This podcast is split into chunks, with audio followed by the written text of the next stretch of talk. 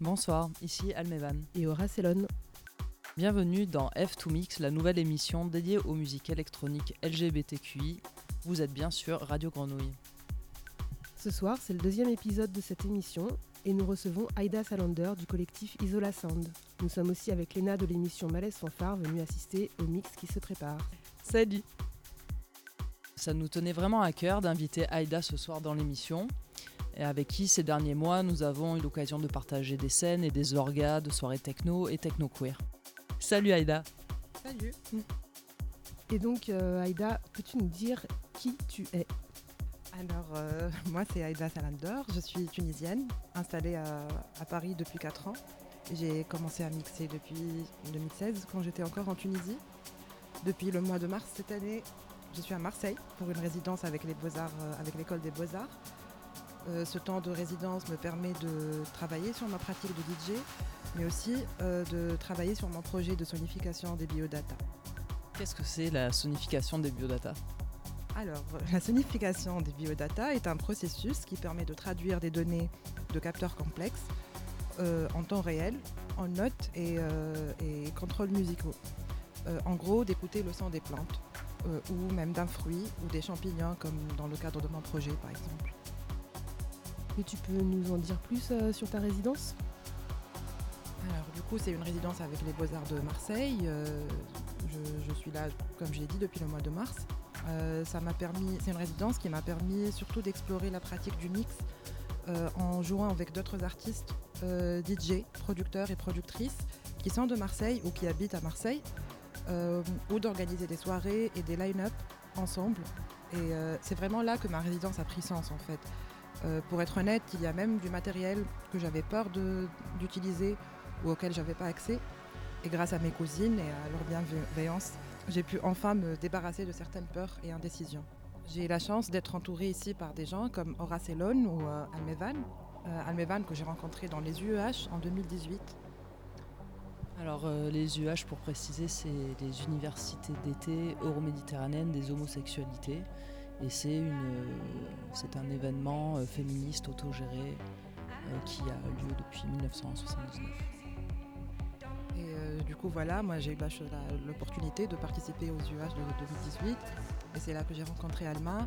Et quand je suis arrivée à Marseille cette année, on s'est reconnectés.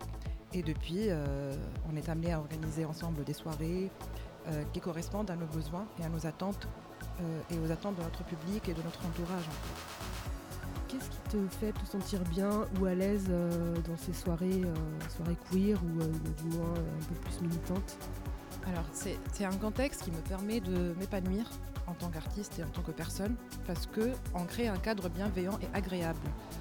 D'abord au niveau de l'accueil, et ça je l'ai senti depuis que je suis arrivée à Marseille et qu'on a fait la soirée au festival La Quinzaine Stupéfiante à la Darlamifa, qui est un lieu social autogéré à rue de Bagne qui organise des concerts, des ateliers, des cantines, euh, et, l'entrée à prix libre le plus souvent.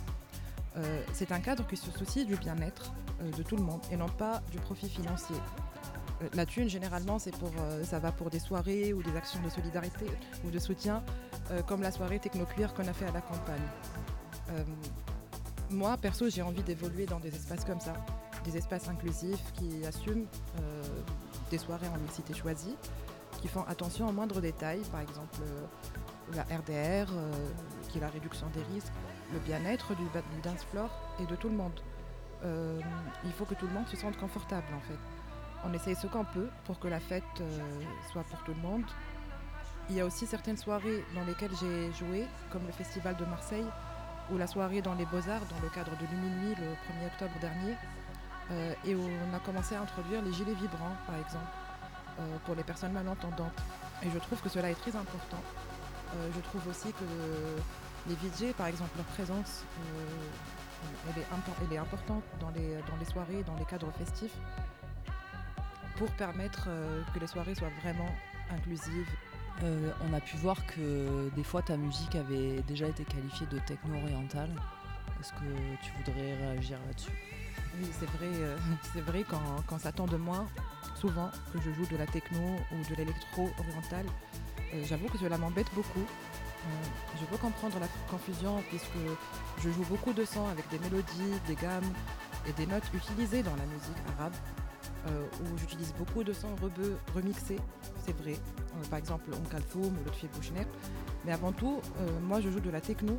Je m'inspire du moment, des rencontres que je fais et des influences du moment pour moi. Ça me rappelle une fois, c'était au mois de mai ou d'avril, je ne sais plus, mais j'avais une date dans les subs de Lyon et je sentais vraiment cette attente à ce que je joue de l'électro oriental entre guillemets. Parce que voilà, euh, durant les subs, ça se sentirait bien d'écouter euh, des mélodies orientales pendant un DJ set de 20h à 21h, pendant l'apéro. Et en fait, moi, juste avant, j'étais à la Techno Cuir, à la campagne, et que j'étais encore dans le vibe euh, de la free, de, la teuf. Et, et, je fais quoi? Je balance de la tribe, parce que c'est ce que j'avais envie d'écouter à ce moment-là et de mixer. et donc j'avoue que cela a un peu choqué le public, euh, qui n'était pas très tribe, j'avoue. Mais au moins, euh, c'était une manière pour moi de me détacher de, euh, de cette attente qui, en fait, pour moi, est très orientalisante. Et peux-tu nous parler de tes influences du moment? Alors, en ce moment, j'écoute beaucoup de rap. Je m'intéresse aux artistes qui mixent le rap et la techno. après, il y a des artistes, pour moi, dont je ne peux pas me passer, qui sont Geju, G-E-J-U. Alors c'est un, c'est un duo basé en Russie et qui font des sons down tempo, chill rave. Euh, et il y a aussi un artiste qui, tout au contraire, euh, fait plus des sons de, de, acid rave ou de hardcore ou de acidcore. Euh, c'est un producteur français, du coup il s'appelle Unnamed, il est de Parpeville. voilà, c'est ce que j'écoute en ce moment. Est-ce que tu peux nous parler un peu de tes projets du moment?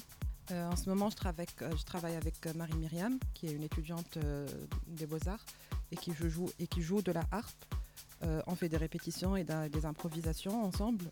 et je focus aussi sur le biodata parce que c'est un peu un défi en fait parce que ça nécessite des connaissances que j'ai pas forcément comme le code ou, les circuits électriques. mais c'est très amusant de le faire. donc là, je suis vraiment en mode autodidacte à suivre les tutos sur internet et à regarder des vidéos sur d'autres personnes qui travaillent sur ça et des forums surtout. Ok Aïda, super, ben, du coup t'es prête à mixer? Allez.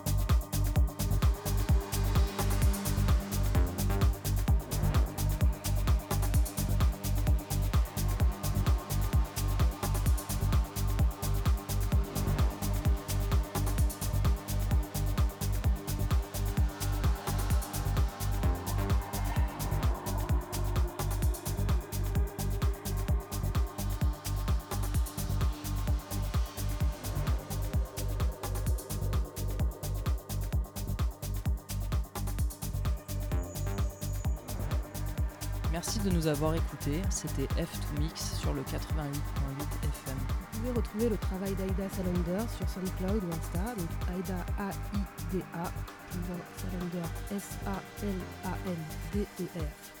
Le podcast de cette émission sera disponible sur l'ensemble des plateformes d'écoute et sur le site de Radio Grenouille. Et on vous retrouve le mois prochain et tous les troisièmes mercredis du mois à 23h. Bonne soirée et merci Aïda d'avoir partagé ce moment avec nous. Merci, à la prochaine sur F2Mix.